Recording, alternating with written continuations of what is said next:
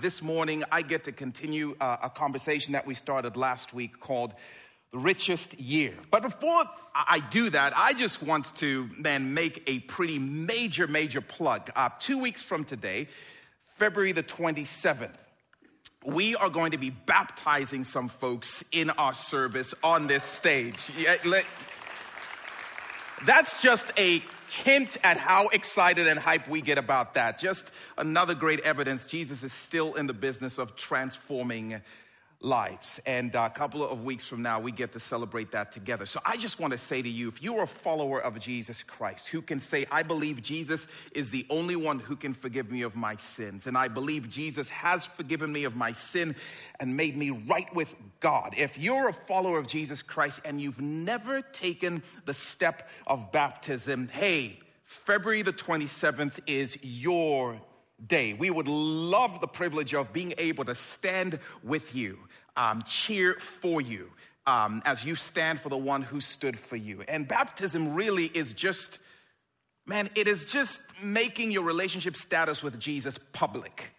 It's really just letting the world know Jesus has transformed me, and I want y'all to know that I'm with him and he is for me. It's not an option if you're a follower of Jesus Christ, it's something Jesus has commanded. And I realize that for so many of us, Ooh, it's an anxiety inducing thought to be in front of people and water is involved. And what if this happens? And I'm so embarrassed and it could be a little bit tricky. And I think that's actually part of the point that through all of that, are you willing to stand in front of people and make the declaration that I'm with Jesus and Jesus is for me? So, if that's you or you know someone who hasn't been baptized as a follower of Jesus Christ, let us be a part of your going public party. And um, next week after the service, there'll be an information meeting. If you have questions about that, feel free to email us, reach out to us. I know this Thursday evening, there may be even a, a virtual conversation where you can ask whatever questions you might have. But we are looking forward to that um, together. Uh, okay, week number two of uh, this conversation that we are calling the richest year. This is not about um, money by any stretch. This is really better than that. We are in a conversation really talking about what we believe Jesus is calling us to focus and, and to dial in to as a church this year in 2022. What he's calling us to be and be about um, this year. And uh, we started this conversation last week, and uh, he, here's what the, the, bottom line is. Um, we believe that Jesus is inviting us, or frankly, re inviting us as a church family, as a church movement, um, to be followers of, of Jesus who embrace people where they are, encourage each other to love Jesus a little bit more, and fire each other up. Figure out how to equip each other to get out there and live on mission embrace people where they are, encourage each other to love Jesus just a little bit more, and want to figure out how to come alongside and, man, urge each other to live life on mission, to equip each other to live life on mission. And last week, we, we started looking at that first invitation. Um, choosing the messy art of embracing people where they are. In fact, we looked at the story of Jesus at a party with a Pharisee and a prostitute. And um, man, true story, by the way. Um, Jesus disagreed with both the Pharisee and the prostitute on a lot of different things. And beyond that, Jesus disapproved deeply of some of the life choices of this prostitute who sold her body to men and this Pharisee who continued in his self righteousness uh, to, to oppress people with all of these religious laws. Jesus disapproved of both. And yet, here he is at a party, embracing and accepting both the Pharisee and the prostitute as they were where they were, did not demand that they change first, did not demand that they actually stop certain behavior first, did not demand that they believe in him first, did not demand that they start going to church first. No, Jesus led with embrace. Jesus led with love. Jesus started with accepting them before they had made any adjustments, before they had made any change. And is calling us this year to love the way he loved them embracing people where they are as they are, accepting people where they are as they are, because that's exactly what he did for the prostitute and the Pharisee and every single person sitting in this room. John chapter 3, verse 16 says, For God so loved the world, the broken, messed up, sinful world. He led with love before we had fixed anything, changed anything, before we even knew change was a possibility. God loved the world. He started with love, started with embrace. And he came after us in the person of Jesus Christ. Romans chapter 5, verse 8. God demonstrated his love for us in this while we were still broken, sinful, rebellious people, Christ died for us. There is no question in the gospel that God in Jesus led with love he started with embrace before we had done anything to earn or accept His love, as if we could ever earn it in the first place. And now, as a church, He is calling us be the extension of my love in your world. And there are going to be people who do things you deeply disagree with and disapprove of. And there are going to be things that even maybe perhaps make you a little bit sick to your stomach. But I want you to be a movement that chooses to lead with love, to start with acceptance, begin with embrace. A movement of people who say, I will treat you like you have equal value and like your dreams and your disappointments matter as much as mine, and that your joy is worth cheering for and championing. And we want to be a movement of people who say yes to that. It's not easy, it is messy to start there. And yet we want to say, yes, he's calling us to start with embrace. But here's the thing he's not calling us to stop there. Man, and I knew it last week when we had this conversation, and then we just stopped there and said, Hey, God bless, see you later. I knew a lot of people would be restless with that, and I was fine with it. I enjoyed the week uh, quite a lot, knowing that some of you are wrestling with, Look, well, what about this, and what about that, and what about the other, and what about. This is a starting place to start with embrace, but that's not where it ends. We believe He's calling us as a church to encourage each other to love Jesus more. And uh, I think of the three things we sense he's calling us to rally around this year, this is the, the most challenging of them. And, and you see why in a moment. But yeah, we embrace people where they are, but we also encourage each other to know and love Jesus more, just like Jesus taught. In fact, we want to see Jesus communicate the heart of this very uh, idea in uh, another dinner party story of Jesus's in John, I mean, Luke chapter 10. If you have a copy of the Bible, you can meet me there. Luke chapter 10. Uh, verses are going to appear on the screen.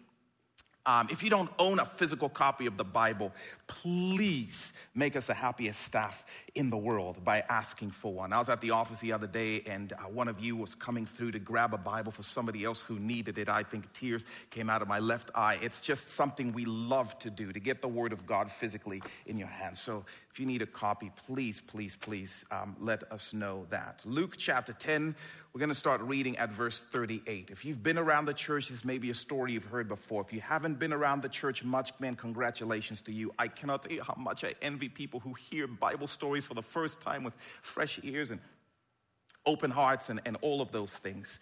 Um,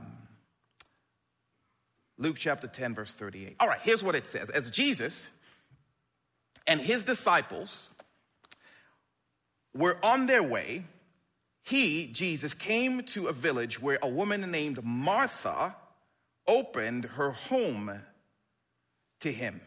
Um, Okay, so Jesus is in transit with his closest friends, and they're, they're traveling, walking from one town to another. And the insinuation uh, in, in Luke's gospel is that Jesus made a slight change to the uh, itinerary. He decided to make a pit stop in a town called Bethany to spend some quality time with some of his friends. A, a woman named Martha, who apparently owned the home, likely a widow in that day and age. And uh, she had a brother who's not named in this story, um, but he's an individual by the name of Lazarus. You might recognize him from other Jesus episodes, such as, Oh my Lord, Jesus raised me from the dead. That's the same guy that Jesus would later raise back to life from the dead.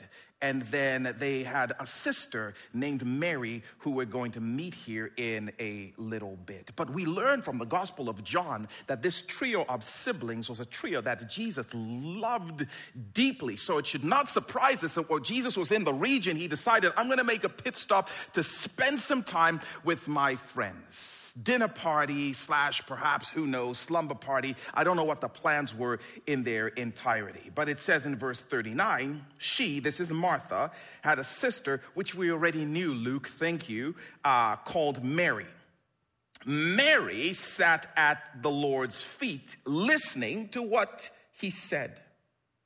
But martha Ooh, she was distracted by all the preparations that had to be made. And so she came to him and asked, Lord, don't you care? If we had time, we'd talk about all of our different measurements, how we determine whether or not Jesus cares, our different litmus tests for care. Don't you care that my sister, Mary, has left me to do the work by myself? Don't worry about answering that. Just tell her to help me. The Bible is so great. Um, this is how we get introduced to Martha. She's running around the house, frantic and frenzied, with a mile long to do list. Um, things that have to get done if Jesus is going to have a meal to remember and the slumber party of a lifetime. So she is running around like crazy. And my imagination, again, in this story is that, you know, Martha is in the kitchen and she's covered in flour. Her what would Jesus do apron is just all flour dusty, right? Um, as she figures things out and, and, you know, checks things off the list. And then sooner than later, she notices that the theme is developing again. She looks around and there it is again. She is the only person carrying the weight. She's the only person getting anything done. She's the only person working. Everybody else is out there doing nothing but sitting and hanging out with Jesus. I imagine she starts to get worked up. She starts to get fired up. I imagine the shoots and the dang it's and, and all the Christian swear words, they start to, to, to come out and uh, she starts to sigh real loud so people can hear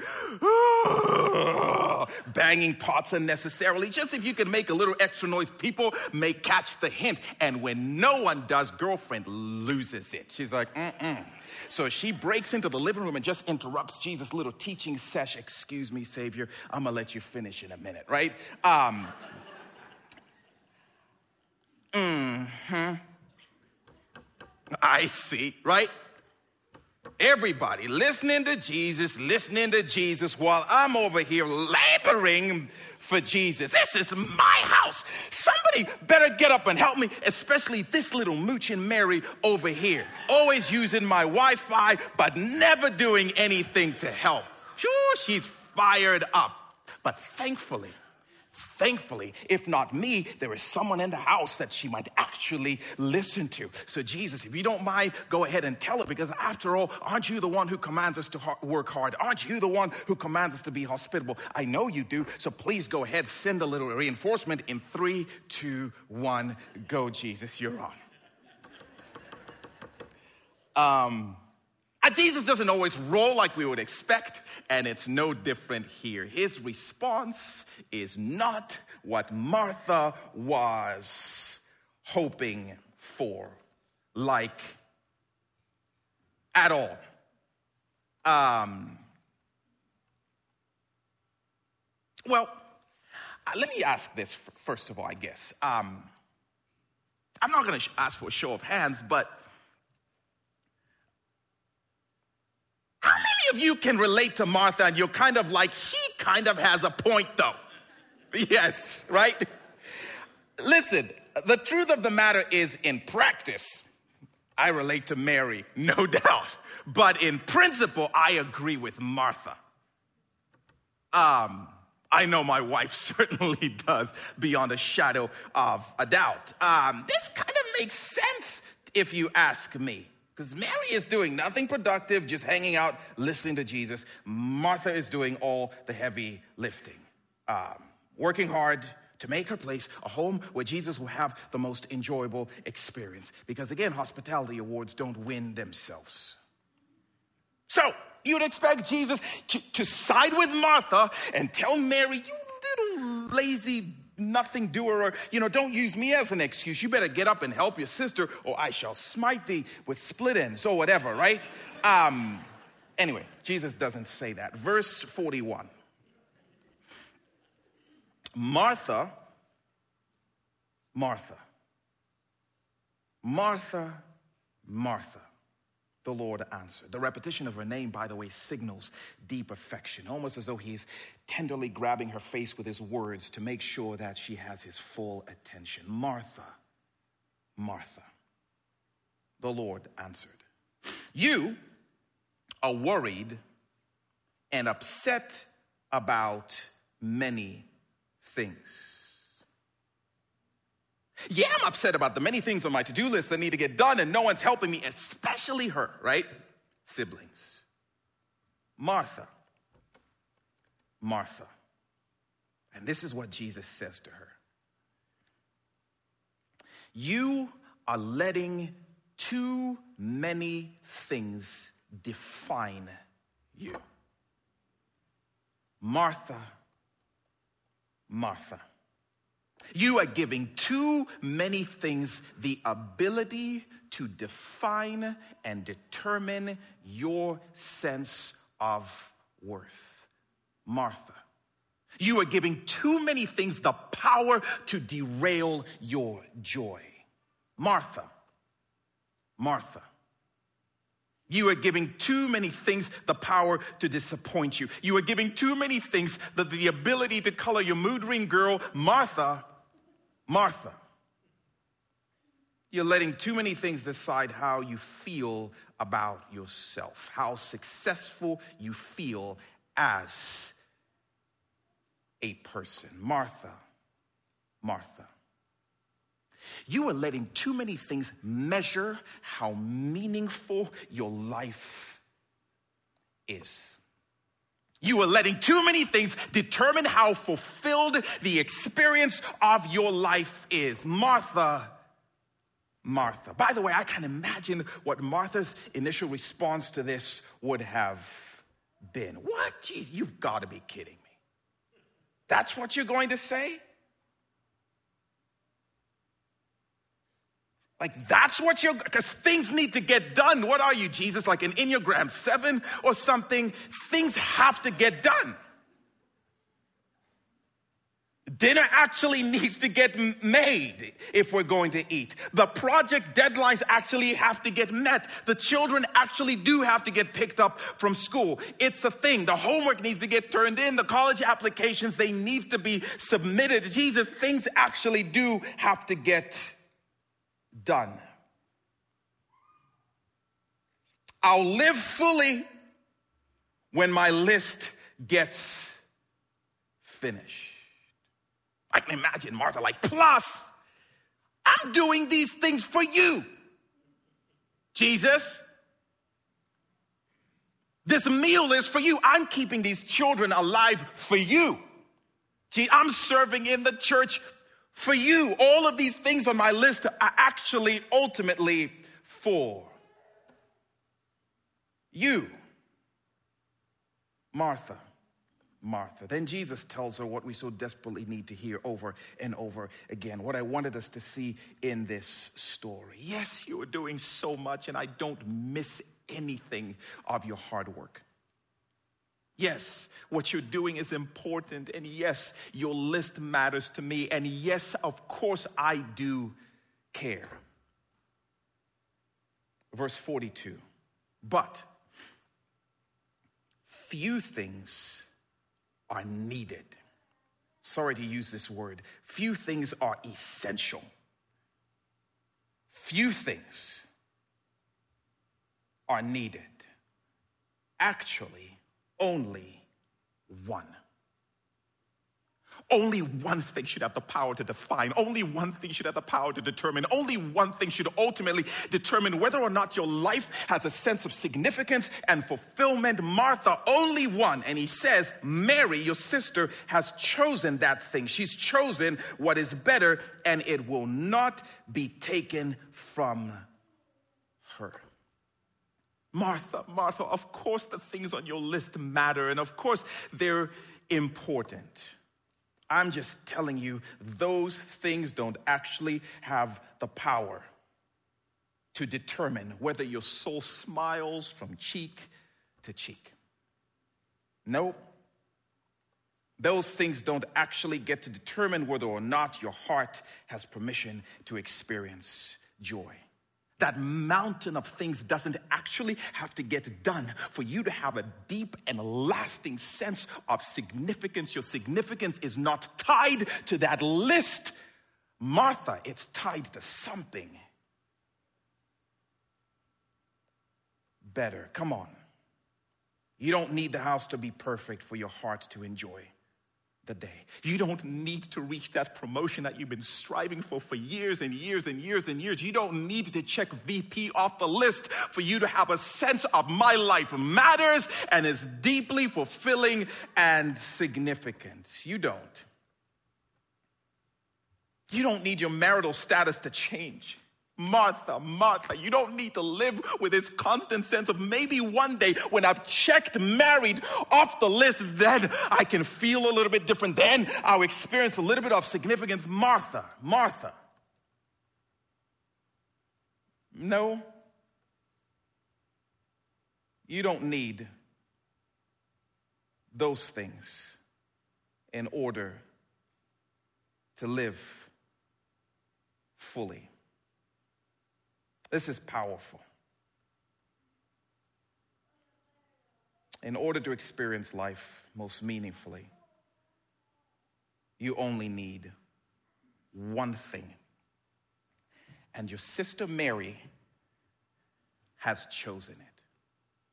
And this is where this conversation for us as a church gets really difficult, especially in a country like the one in which we live. Jesus is saying to Martha, There's only one thing that ultimately determines whether your life is fulfilled and has a deep sense of meaning and joy, and it is just being with me. It's what your sister has done just sitting in my presence, lingering at my feet, drinking in my words, getting to know and love me just a little more. Martha, the only thing your soul truly needs to live fully alive is knowing and being with me in my presence. And I'm just saying, church, if we miss that, or if we place anything above that, we will miss fulfillment no matter how many things we check off our lists. And I love what Jesus says.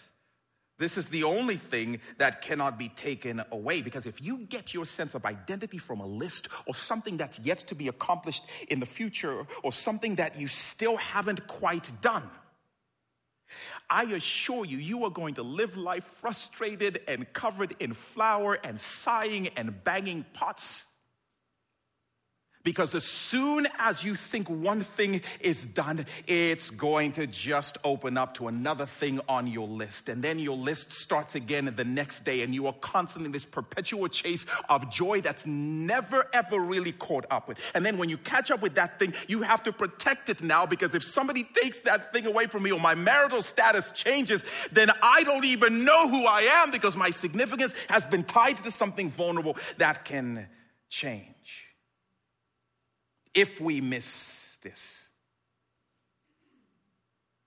And we'll constantly be frustrated with everybody whose fault it is because they're not helping us get to that thing that will ultimately give me the sense of significance and relevance and fulfillment. And Jesus says, Martha, your sister chose something that cannot be taken from her. She can be in my presence and she can enjoy knowing me in a pandemic and she can enjoy knowing me when things are crazy and anxiety is high. She can enjoy knowing me in a season of brokenness, in a season of brokenness She's chosen what cannot be taken away from her, just knowing me and loving me and enjoying me. This is the one thing that your soul ultimately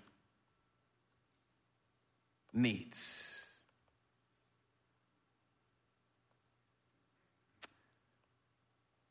Martha's sister, Mary, got that.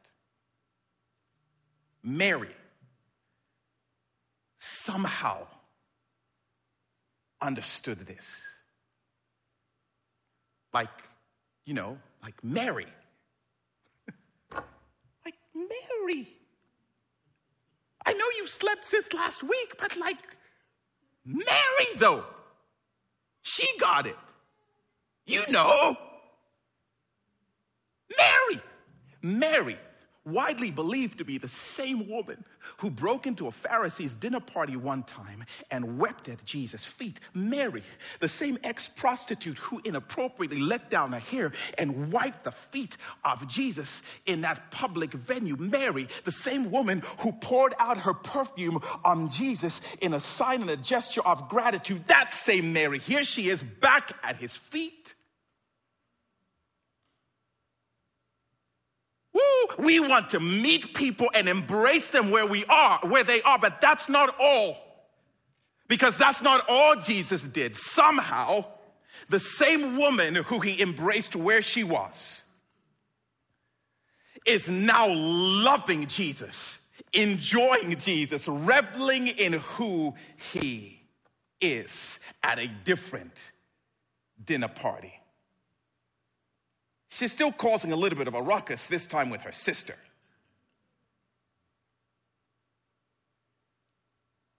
This is the one thing. I love this. She's finding life and significance and meaning and fulfillment and joy in the presence and the person of Jesus. Church, that is what it's all about. Wait a minute, Kondo. I thought it was all about salvation. Mm.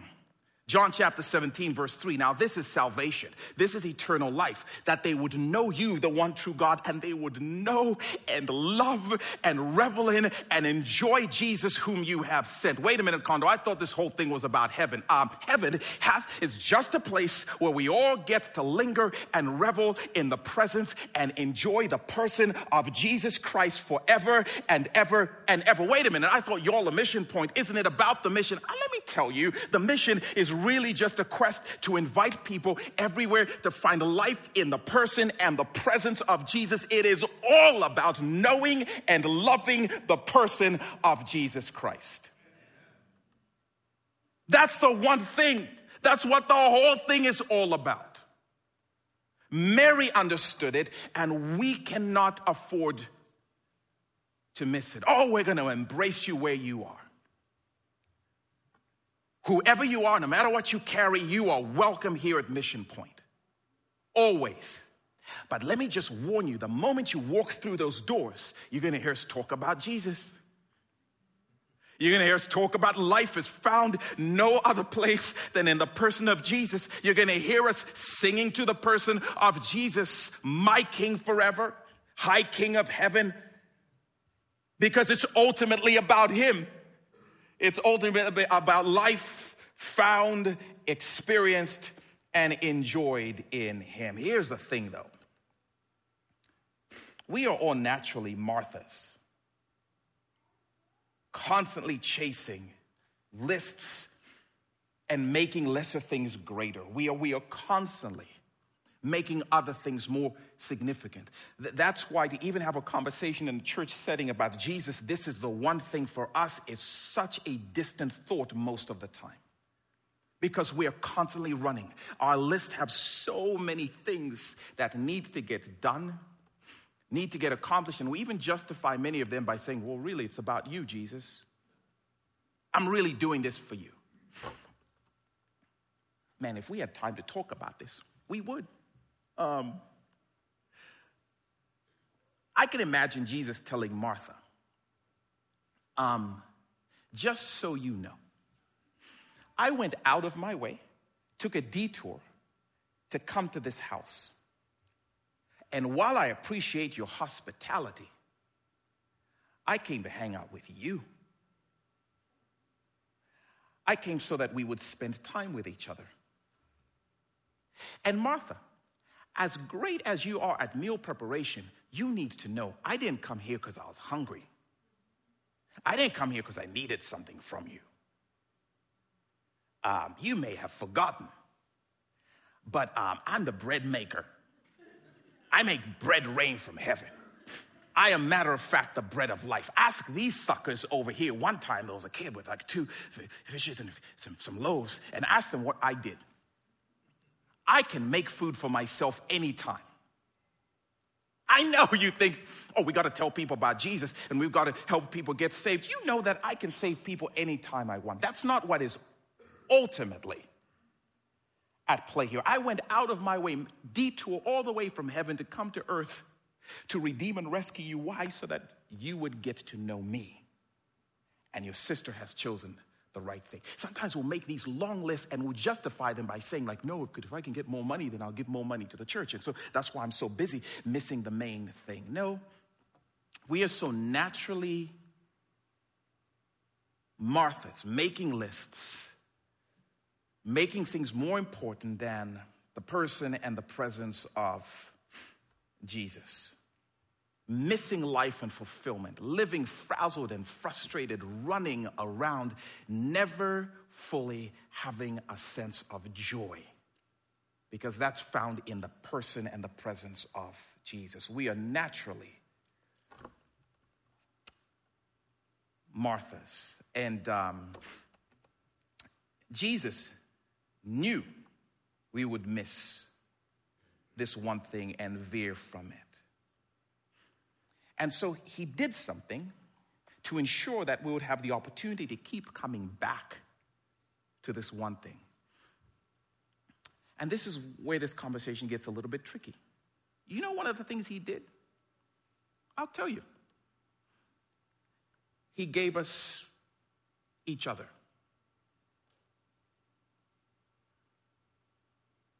Right? I mean, you would think, like, oh, angels, Maybe you're going to say the Holy Spirit. Like, yeah, those, but he, he gave us each other to make sure that we don't miss him. Meaning, if I'm going to live in light of the one thing that matters more than anything else, I need you.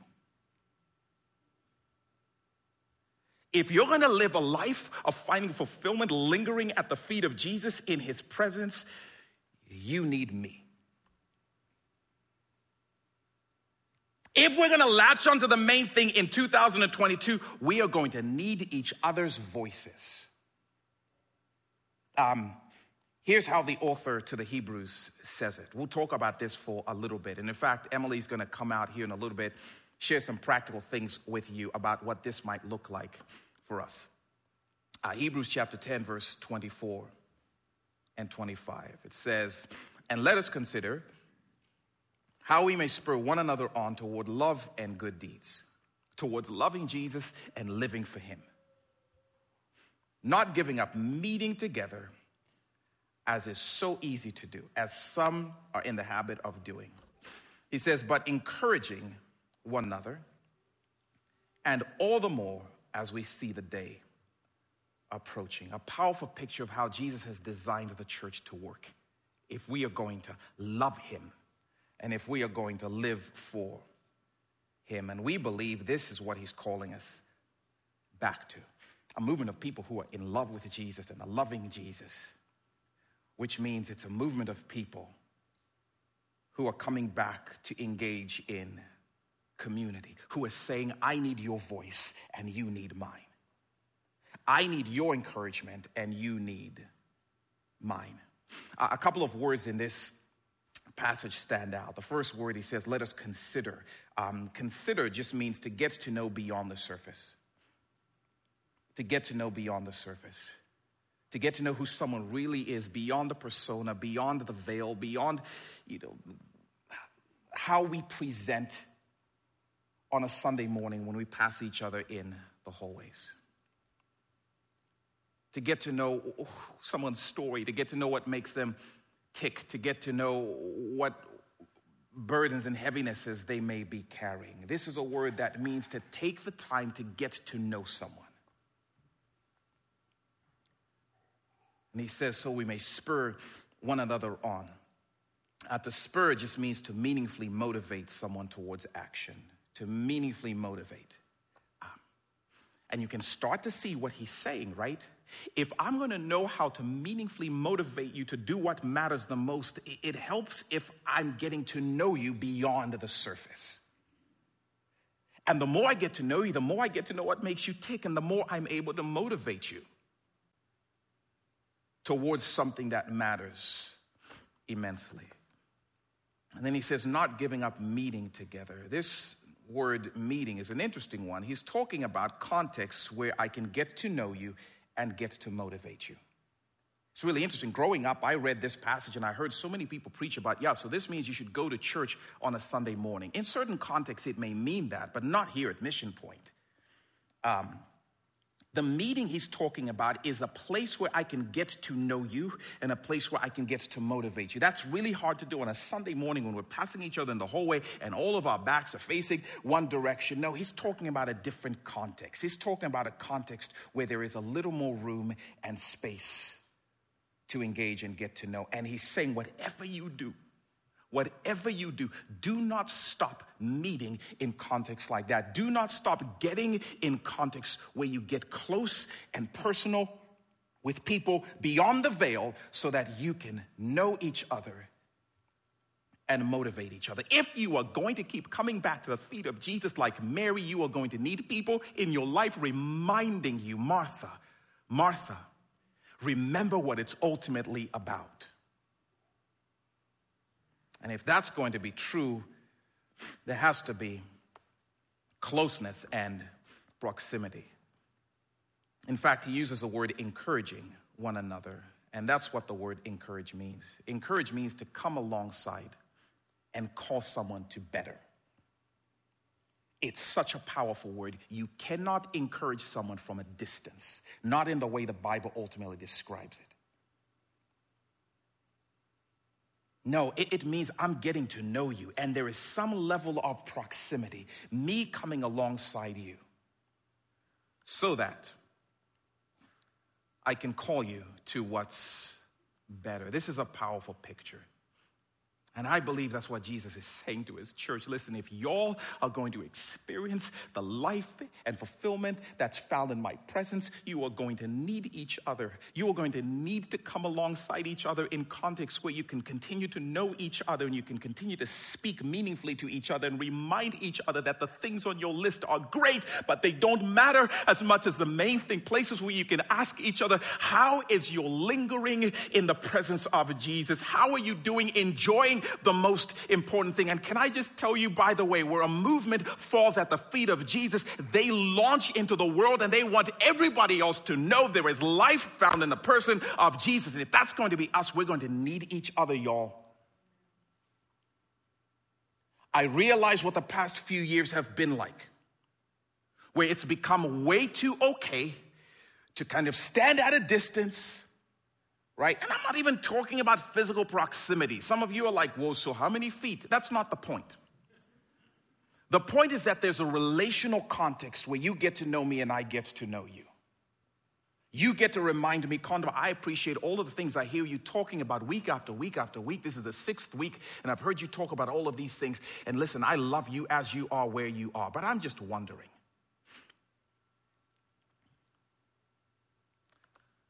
How's your lingering in the presence of Jesus? Because that's really what this whole thing is about. Ooh, I can't wait to be a movement of people. Well, that's a question we just ask each other on a regular basis. Because think about it, right now we brag about this. If I ask you how you're doing or you ask me how I'm doing, you know the first thing I'm going to say? I'm busy. Matter of fact, let me tell you the list of things that I need to do. Ooh, you too? Let me show you my list. You know, and we just Martha in the kitchen while Jesus sits in the living room just talking to himself. We should be the ones saying, let's get in the living. Come on. Hey, great. Can we put the list down for a minute? And if that's going to be true, we're going to, we can't do that from a distance. We're going to need to come close. And I think Jesus is inviting us to re engage in group life. He's asking us to re engage in, in connecting meaningfully. He's inviting us to be our people hanging out at the feet of Jesus because of your voice in their lives, because you've come alongside and you've gotten to know and you've figured out the most meaningful ways to encourage them. This matters, by the way. Because if I'm in my car driving away and you honk the horn and say, hey, go hang out with Jesus, I'll be like, thanks. That was not very meaningful. But if somebody who knows me well, learns what motivates, comes alongside, it's a very, very different thing.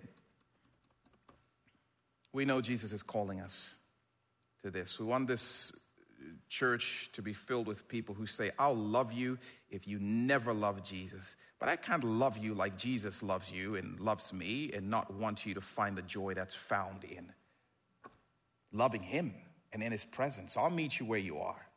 But then I want to encourage you on, let's, let's go to life together. Let's go towards life together. Um, you're going to hear us tell you things um, over this next year or so. You're going to hear us encourage you hey, be in church at least twice a month um, or at least aim for that.